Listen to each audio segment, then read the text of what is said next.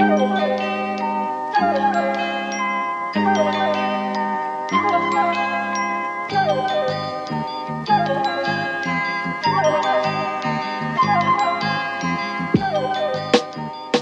I don't know if any of you have seen, but there have been like all of these stories coming about how celebrities don't bathe their children. Um, and I don't know how, but I feel like that's somehow related to this. Because they don't sweat. Absolutely. Of course it is. It's because bathing is something where be- because if you're so poisoned by Hmm. individualism Hmm.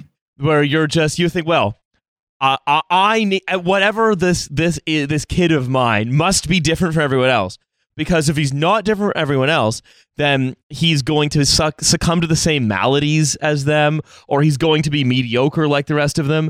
So i need to find i need to do whatever to try to get some kind of edge here individually. Raising my kid in a dark closet like fucking prize veal.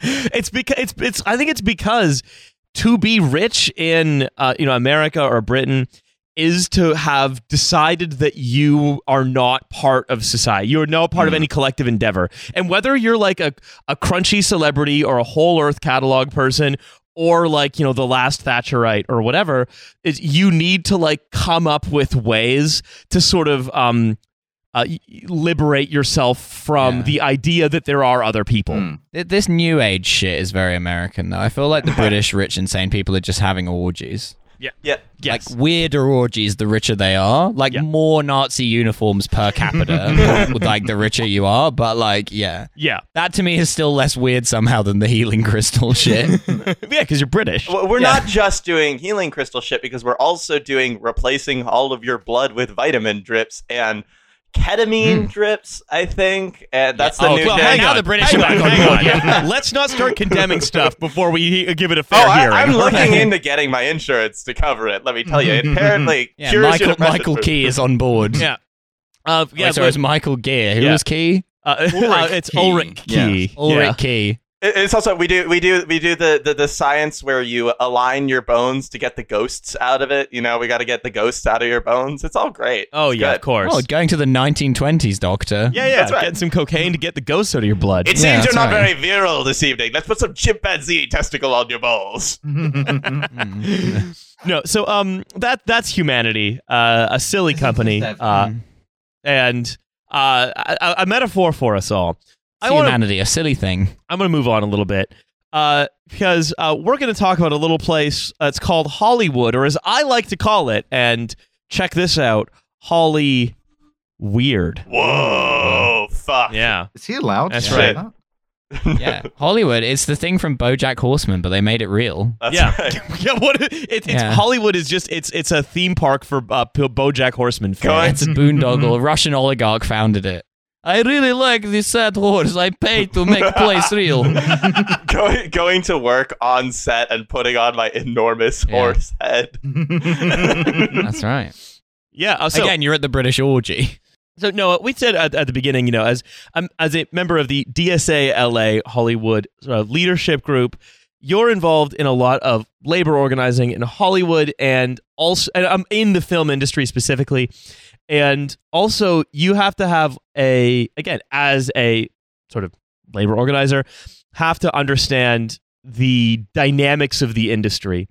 And this is something I'm very interested to talk about because you may have noticed a pattern over the last few episodes where we're talking to more and more and more people who are talking about, well, what organized labor is actually doing. And so I think you can consider this a kind of companion piece to our episodes about Netflix, which, by the way, Noah, you very kindly helped out with, um, and our episodes about Quibi, but where we're talking about the conditions of Which the we needed no assistance. but, but the con- the but when we're talking about the conditions of the industry more broadly, oh, you also did help out with the Quibi episode as well. Thank you very much for everything you do. Um, but we're talking about the conditions of the industry more broadly, not just these companies, and the conditions of labor in them as well. So looking at this from a different perspective. So I want to start because uh, uh, you were recently uh, the uh, uh, pictorial subject of an article about DSA Sure was. I love to have my name put in the most prominent, or one of the most prominent trades for my industry as a socialist labor organizer, a thing which will really help me get ahead in uh, Uh-huh. in the industry I want to work in, which is entirely based off of. Yeah. Uh, so uh, this particular thing was we got asked uh, the Hollywood Labor Circle, which is a subset of the broader labor committee. We got asked to go help out uh, with this uh, this boycott of the Chateau Marmont that uh, Unite Here Local 11 is doing. Um, and because this is the intersection of sort of like the Hollywood uh, uh, uh, royalty and the people that support the Hollywood royalty by allowing, essentially allowing a level of tolerable abuse from those people.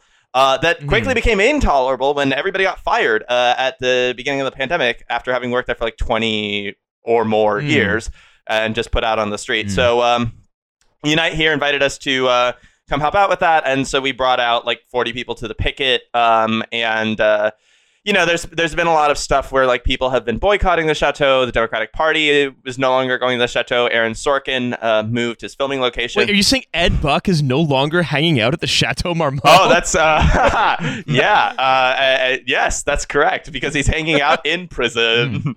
Woo! uh, The Chateau Marmot of the mind. that's yeah, right. indeed. The Chateau Foucault. Yeah. Um, So, and like after after a pres- after a pressure campaign uh, or not a pressure campaign after he was told about the boycott, Aaron Sorkin moved the filming location for his upcoming uh, Lucille Ball Desi Arnaz thing to the Ebell Theater. Um, and there's been a lot of motion about around that, and this is something that we were interested in participating in. And they interviewed us for the Hollywood Reporter. yeah. So I'm really the- the- excited to see Lucille Ball walk down a corridor being handed files and going, not interested, tell me later. You're a goddamn comedy man, Desi. I ever tell you what to write you? So one of the reasons that I think this is an interesting way to start, right, is that most of the time you talk about tech or about organizing in big tech, what you talk about is um, ways in which the sort of uh, you might say uh, elite workers of big tech, the software engineers, the product managers, and so on, uh, organize with the workers who are not commonly thought of as tech workers, the people who are driving the Google bus or working in the cafeteria, but they're all working for the same company to enable the same product. And what I think is interesting is that there is there was this sense of uh, well, if you are working at the Chateau Marmont, if you're working as a producer's assistant, you're kind of even though you're doing different tasks, you're sort of supporting the same industry. Yeah, it's almost Really. like they're you're in the same sort of uh, uh, what's the word for it? Uh, I think people have described it as some sort of class that exists, and you're engaged in a type of struggle. Um, Yes. don't know what that would be called, so, but Uh, yes, the, the article the article says, you know, like yes, a, a bunch of A-listers, uh, the ones you mentioned, as well as Jane Fonda, Alfonso Mm. Cuarón, and so on, are, are sort of boycotting this um this this place for its its labor practices.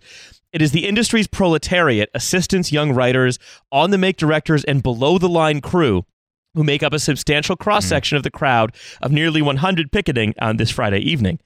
And this is the, these are the people I think that I, I want to talk about, which is the what are, what is the nature of these jobs? What are they actually doing?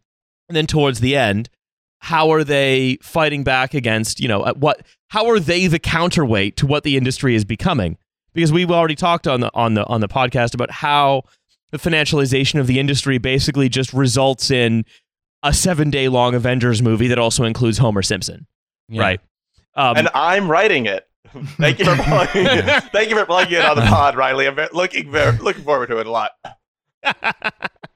so this is a quote Homie, from are you talking to that guy with the bow and arrow Wait. again? You also do. You, I told you about him. you, you wait. You do know Marge, I need to shoot lasers out of my eyes. that was that was too good. You do know this is real, right? Like Yeah. it's it's there is the Loki Simpsons crossover on Disney Plus. What? What? What? What? Excuse me? oh boy! Excuse me? Yeah. uh, animated Loki. Sorry, I've been make I've been making this joke for several years, Uh, and you're telling me me it's find real. out. Sorry, sorry, can we Um, just pause for a second? I need to go and shoot myself in the head with a gun. uh, let, let me make sure that I didn't fall for some viral marketing, but uh, Loki meets Simpsons in Disney Plus Marvel short Hmm. um, on Disney Plus. Uh, Disney Plus has announced a new Marvel themed short from The Simpsons titled The Good, the Bart, and the Loki, which will premiere on July 7th alongside the fifth episode of Loki. That's such a bad fucking pun as well. After being banished from Asgard once again, Loki will team up with Bart Simpson in a crossover event that pays homage to the Marvel Cinematic Universe's most exemplary heroes and villains. Loki star Tom Hiddleston will lend his voice as the god of mischief. Oh, I'm so mad. Oh, I hate it so much. Oh.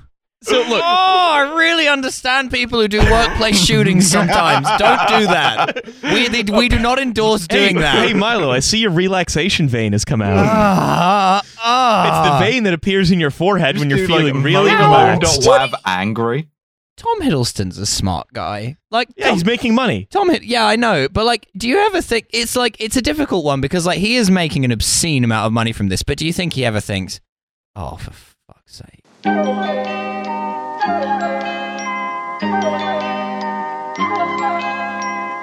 you.